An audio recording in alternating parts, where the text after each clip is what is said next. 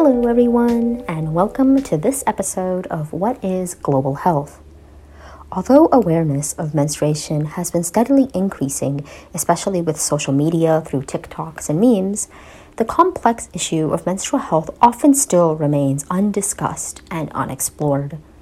In many low and middle income countries, and even many parts of the United States, education around menstrual health is lacking, leaving girls inadequately prepared to feel comfortable with the changes in their bodies. Social stigma and lack of access to toilets add another layer to the problem, often creating barriers for girls' education and obstacles for their health.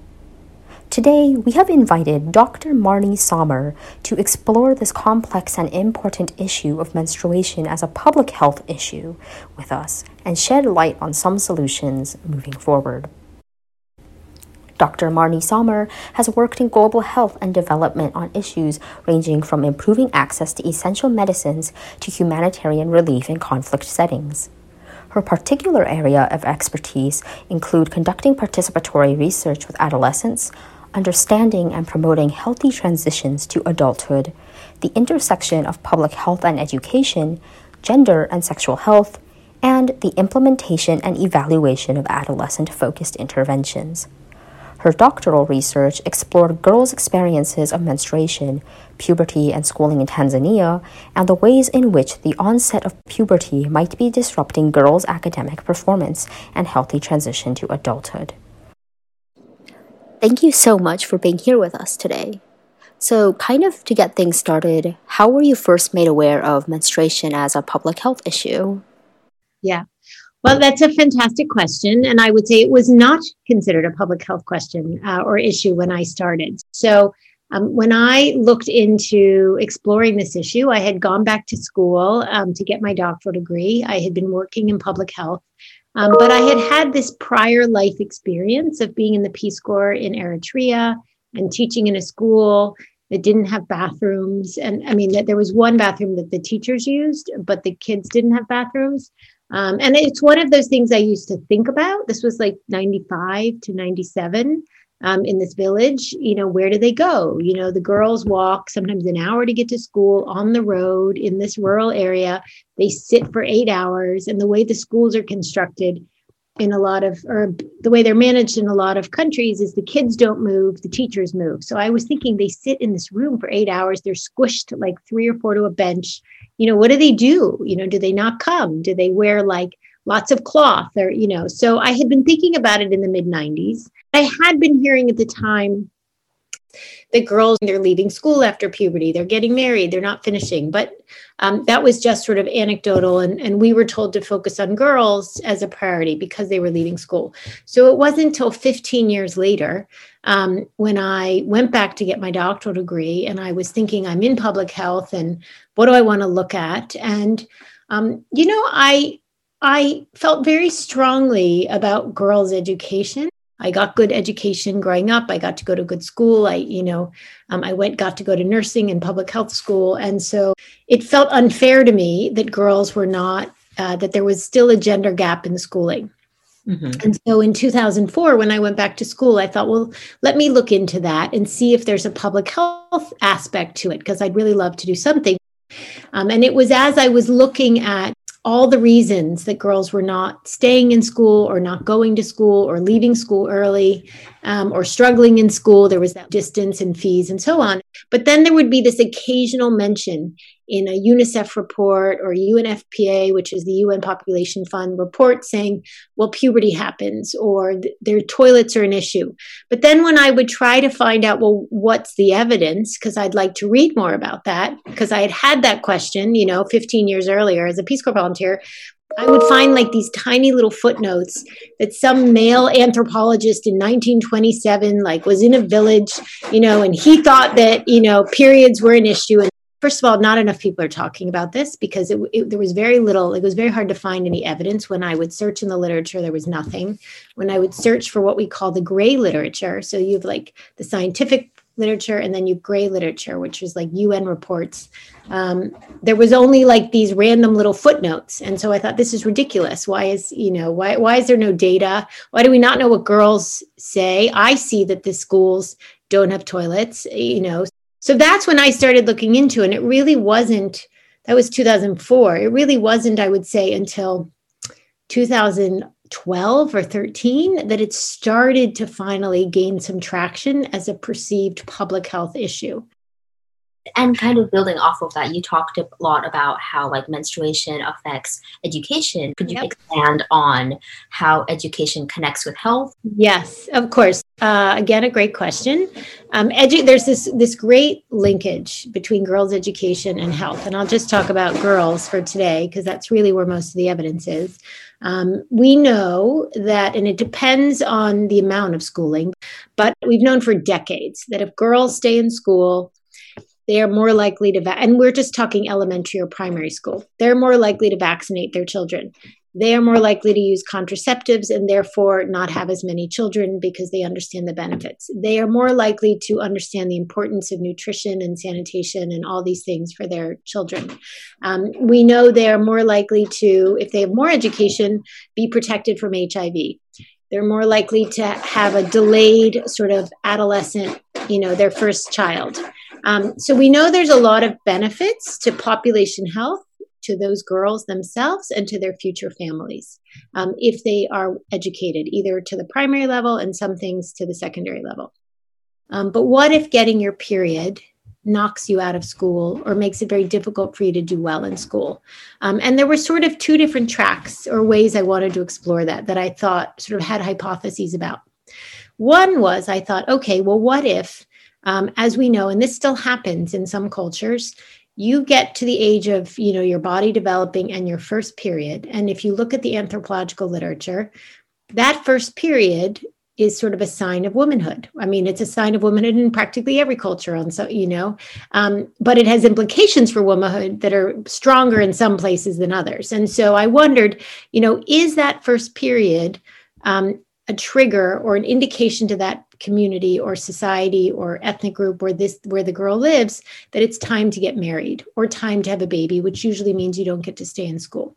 So i wanted to explore sort of the social cultural linkage and we know for sure that used to happen a lot that happens less, but I would say there's still places in the world, including in Tanzania, where I did my study, where that probably is still happening. But there's still many parts of the world where you reach puberty, you get your period, and that is either you need to be protected um, because somebody might get you pregnant and that will ruin the family honor, or that's a sign that you're ready to get married or have children. Mm-hmm. And then there's the more practical uh, sort of issues that I wanted to look at, which sort of stemmed from that time I spent in the Peace Corps, um, which was well, what about access? What about the school environment, the social environment, and the physical environment? And by that, I mean, well, the social environment. Are the teachers supportive? Are their peers supportive? Do they understand what it's like to manage your period for the first couple years, and or if you have bad cramps, and or you know if you don't have enough materials? Um, and are teachers supportive? Do you get the information you need to learn about your bodies? Um, are your fellow students, girls and boys, supportive? Um, and then the physical environment, you know, do you have the materials and supplies that you need? Do you have pads or good cloths? Do you have underwear? Are there toilets in that school? If there are toilets, are there enough toilets? Are they safe? Is someone going to attack you if you use them? Do they are they clean? Do they have a lock on the door? Do they have somewhere to throw a pad if you're using pads?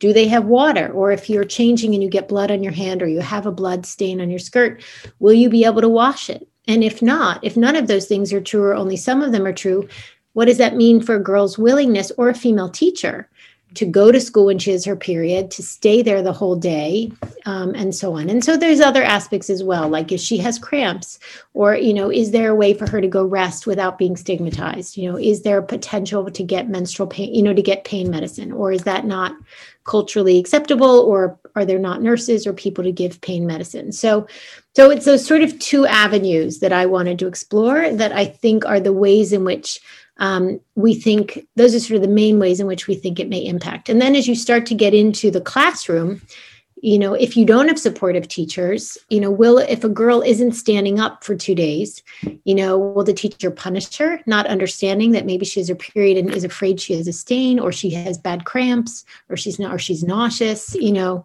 Um, so I think, and then the other thing that nobody talks about, is that when you look at um, the symptoms of when people have their periods, there are a lot of women and, and or anyone who has their period um, who in the first couple days maybe they have gi problems you know they have a little diarrhea or they have to go to the bathroom or you know. Um, no one talks about that. But what do you do if you don't have a toilet you know um, or a toilet that you can go to when you want to and you feel safe and it's clean and, and so on. So um, so those are the different ways in which first education and health are so intertwined um, and then i think menstruation and, and health intersect and education intersect. Mm-hmm. that's great. Thank you so much so, earlier you had mentioned how comfortable teachers were or how well educated teachers were on the subject of menstruation could be a potential barrier as well for improving the menstrual health and hygiene and awareness of girls. And a lot of your work had to do with the educating of younger students, like you mentioned, making books for them. Has there been efforts towards educating teachers as well? Great question it's really interesting the dynamic with teachers. Um, when we went to Tanzania, when I was doing the research for the first time, I, one of the things we always do is we look at the syllabus to see is is puberty or periods is menstruation even in the syllabus. And so when we went to Tanzania in 2006, and I looked at the syllabus, um, it it was there, it was covered.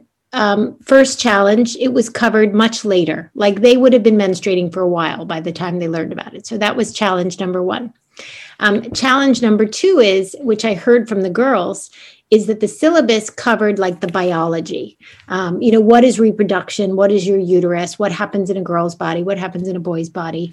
Um, but there wasn't practical guidance around that maybe you'll feel this way and this is how you use a pad and you know this is how you stay clean and so the practical guidance was not anywhere you know covered and then the other issue that we found we heard about is that many teachers, female teachers, were very uncomfortable talking about it. So even if it was there, they would skip it. Um, so, eh, you know, they might say they taught it, but in fact, when you talk to the girls, it was like, it was like it didn't exist.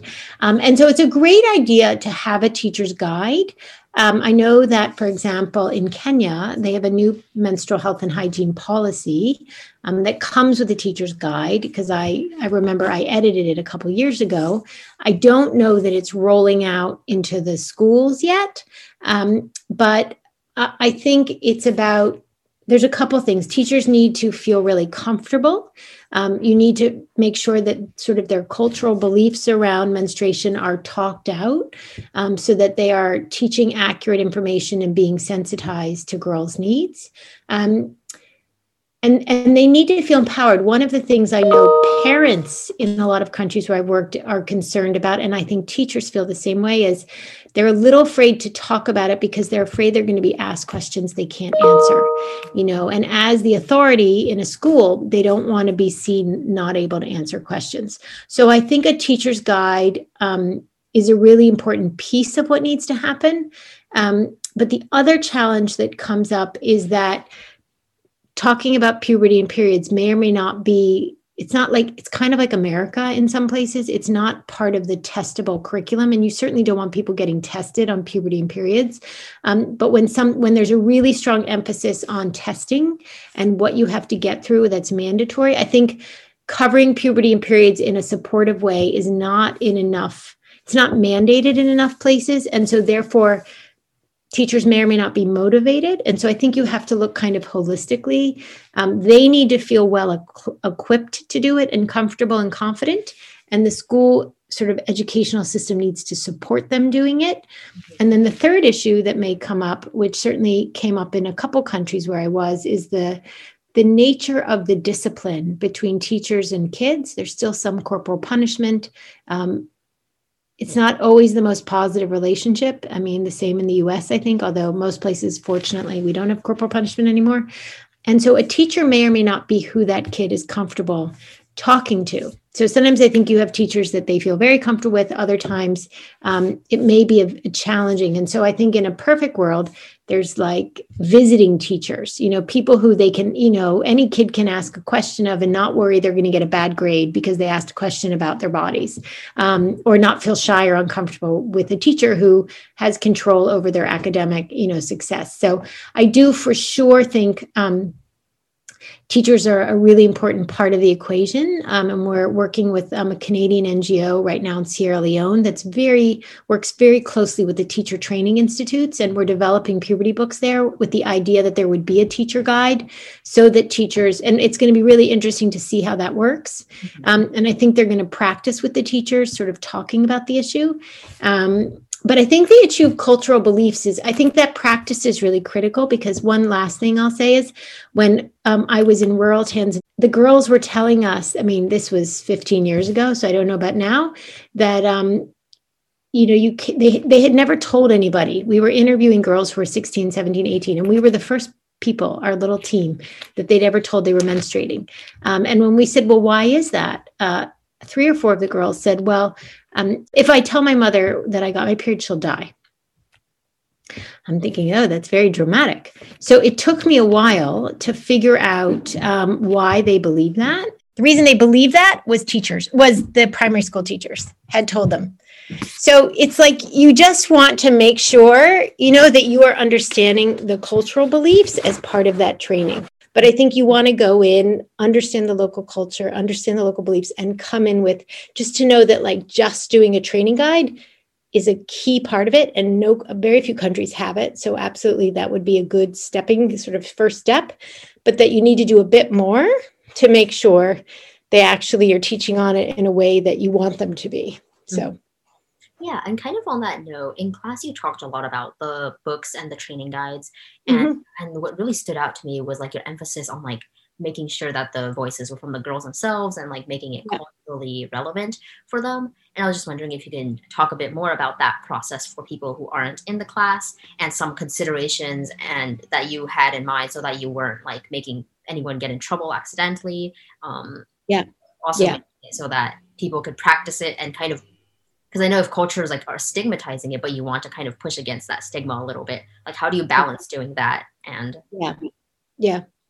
So I think when we when we do the research in any country, it's critically important to us any study we do whether it's girls or boys or grown-ups whoever the participants of that study whoever the vulnerable or the population is that we are trying to understand their experience. It's deeply important to me and my team, um, and to many other people, I think, who do research like this, that we really hear directly from the people who are at the center of that experience. And so in this case, um, it's obviously the girls in the schools in Tanzania.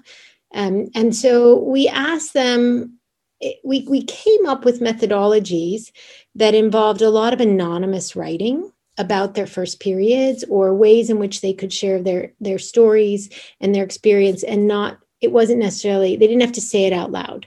Um, because i think in particularly in i don't think there's any country that i've worked in where the girls just we would never ask and they would never launch right away into talking about their first period particularly teenagers i think.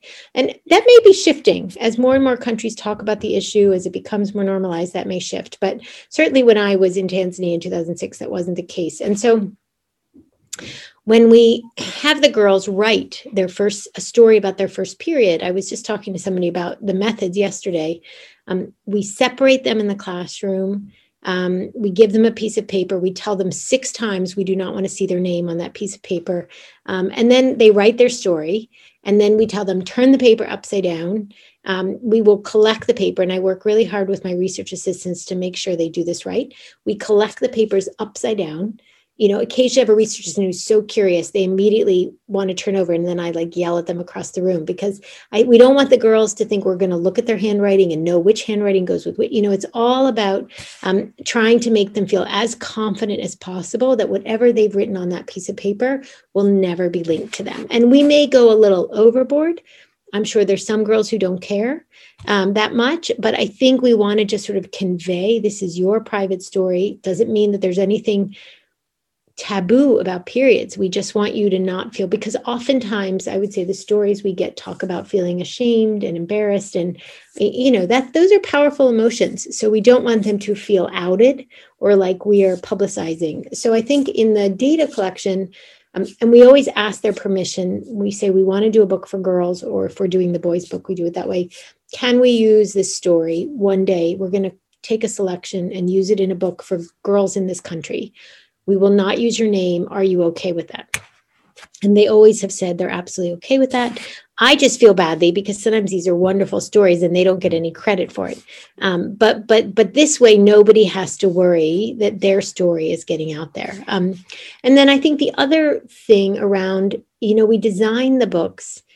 It doesn't always happen this way in terms of their usage to be kind of like Judy Blume. When I was growing up, we all read these Judy Blume books, which are about growing up. Now, they're not like our books, they're heavier text, they're much more in depth. But I had this idea that this book would be something a girl can read privately at home. She gets to keep the book, take it home, read it in a corner, um, read it sitting by the side of the road. So she has a private interaction with that, learning all about her body and reading the period stories of older girls from her country with the thought that I can't write anything that's going to make a girl feel empowered, but an older girl from that country certainly can.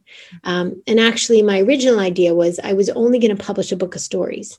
I was going to collect stories and it was just going to be a book of girl stories. And then I realized the girls have so many questions and they there's so many things they don't know if it's true or not true. And you can't get at that all from a book of stories. And so that's why the stories became part of it. Um, and so I think the idea is that we kind of normalize the topic. They all get these books, they share the books, they discuss it, but no, it's not any one person's own story who's reading it. And so it sort of makes it a sort of normalized conversation. Great. And earlier you had also talked a lot about the lack of access to toilets or perhaps like running water and sanitation or the material aspect of menstruation that is kind of maybe limiting for people with periods.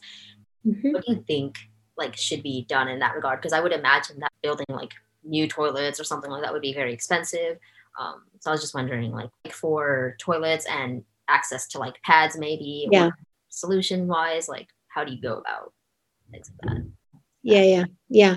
You know, it's a good question. Uh, there is a, as you may have picked up if you look in the media, there's a real focus on giving pads to girls or giving reusables or period underwear you know there's a real focus on the products and sometimes with information. Um, and while for sure lots of people need products or need better products um, it's always felt like a very incomplete solution um, because without improved toilets or even a toilet it doesn't matter the best product in the world you still need to be able to change it at some point, um, and or sort of use the bathroom at some point. And so um, for sure um, toilets cost more but they also last longer. Um, they're not going anywhere hopefully and if you maintain them then they last even longer. I think what we've tried to articulate is that the right to sanitation is sort of a larger human right and this just menstruation is just one more reason you need to meet that right to sanitation. And it is something that governments have responsibility to do um, in terms of basic sanitation, whether it is in the schools, in the public schools, whether it is in the transport in the like at the bus stations whether it's in the marketplaces um, you know whether it's you know wherever it is that girls and women or anyone with a period is walking around in their society that there is this right to a toilet of some sort. Um, and doesn't have to be fancy it doesn't have to have running water but it needs to be safe and clean and available. Um, and so while it does take an investment you know there's so many health benefits. Not that you should even need that. It should just be like one of those things because you know the number of you that would have come in that day for class if there were no toilets on the columbia's campus and anybody had their period or not even had their period like nobody would have shown up but there were no toilets on campus. Um, or they would be back in the bushes and then columbia's campus wouldn't look you know quite as pristine as it does.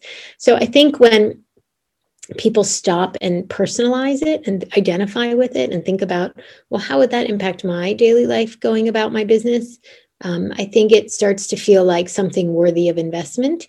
I think that the provision of pads and supplies are really important as well, particularly, for example, in emergency context where maybe people fled their home, they don't even have the cloths that they used, um, they couldn't carry a lot. But it's also kind of like people wanting the magic bullet like oh well if we just give them pads they'll be fine. Mm. um, because it feels simple. You can count it. It's a little bit like when people were first very focused on addressing the hiv epidemic. You know it was all about giving out condoms you know not necessarily tackling well what are the dynamics between men and women? What enables condom use? Who's going to use it? How do you get it to people? But it was just you could count them you know so you can count pads. And and i think that for a lot of the donors who maybe originate in countries um, like ours they can really identify with a menstrual product. Trying to talk about toilets you know it's like people don't even think about it because you know there's always a toilet somewhere. If you you know look a certain way carry yourself a certain way have a certain amount of means you can always find a toilet almost not always but almost right? So um, so i think that's why even though we do appreciate that it it does require some investment and of course maintenance that it's sort of you can't have one without the other.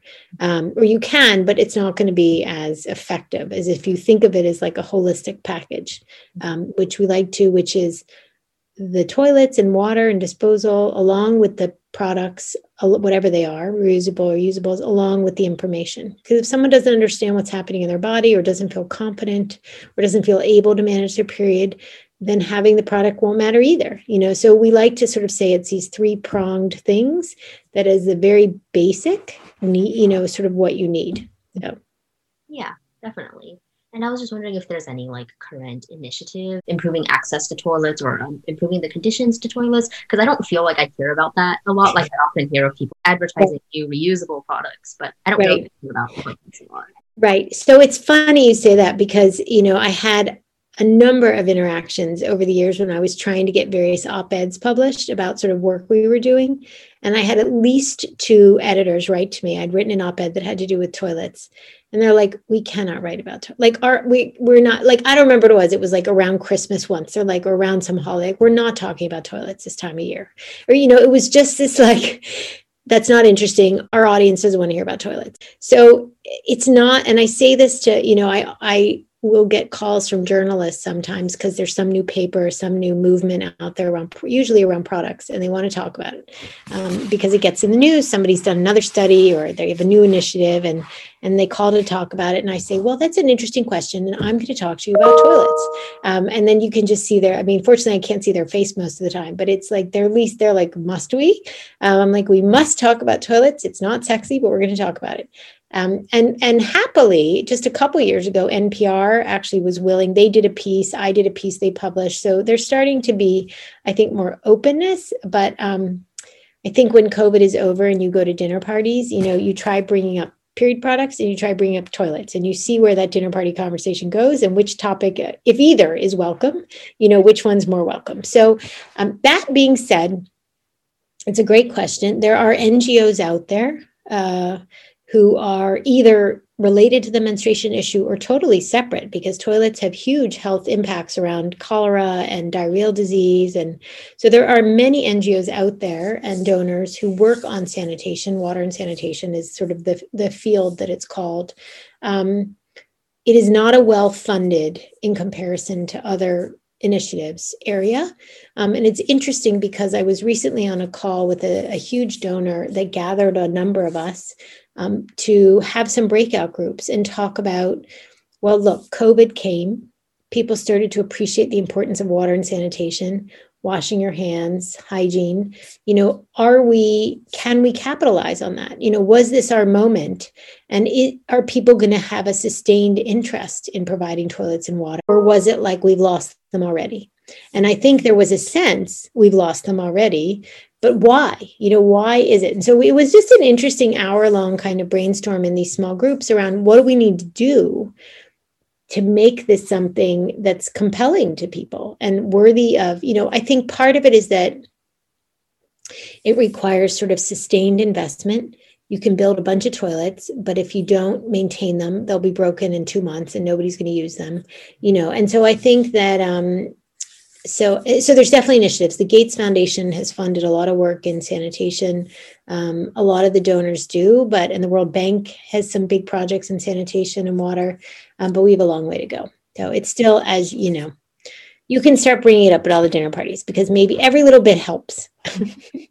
Moving forward if people are interested in getting involved with either research or yeah. putting initiatives to help raise awareness or um, build like toilets um, to help support the cause. What can they do? Um, so also a great question. I mean, I think one, they can start to learn about the areas and who's doing what. Um, one thing that might be fun for people is we have this monthly Period Posse Presents webinar series. We actually had one yesterday morning. Um, and if you just go to Period Posse Presents, if you just Google that and you scroll backwards through our, re- our recorded lectures, I mean, our recorded webinars from the last year and a half, um, you will, anybody will see the different organizations and speakers um, who presented. And I think it's a really nice collection. It's certainly not everything, but it's a nice collection of people working on female friendly toilets, working on addressing sanitation, water, menstruation, and emergencies, um, working on our next one is going to be on addressing menstruation in workplace contexts, and so I think that that's a nice way to sort of find some of the organizations that are out there. Um, I think if this area is particularly compelling to someone and like something they want to do with their career, they should think about well, what gets them most excited? You know, is it most exciting to dig into you know what do young people learn about their bodies or not? Is it most exciting to dig into i really love engineering. I want to get into just you know toilets. You know is it urban planning? You know is it um, development sort of thinking around sort of how do we help you know societies create you know sanitation systems? Is it that i love menstrual products and i want to figure out how do we make these sustainable good for the environment but in a way that's culturally acceptable. So I think one of the fun things about public health um, and about this topic is there's just an array of areas. You know, do they want to get involved in education and sort of helping school systems to be more supportive and enabling? So I think it's just about finding, you know, if you pay attention to it, someone say to me once, when I was talking about the idea for the puberty book before I had done the first one, and she said to me, you know, you really start to glow when you talk about that. So I think it's about, so then I was like, well, I have to do it then. So I think if you start paying attention to the things that make you glow, that you get very excited when you're reading about them or thinking about them, um, then that can help guide you uh, to figure out sort of what is your thing. Is it about donating or is it about actually getting in there and doing some of this work? So great. It's wonderful. Thank you so much. Sure. So, if anyone is interested in learning more or getting more involved, the website that Dr. Sommer mentioned was Period Posse, P E R I O D P O S S E, and it is a monthly interactive webinar series that brings together experts in menstrual health and hygiene from across research, policy, and practice to discuss key emerging issues. You can join the mailing list webinar and attend their upcoming webinars to learn more and get involved.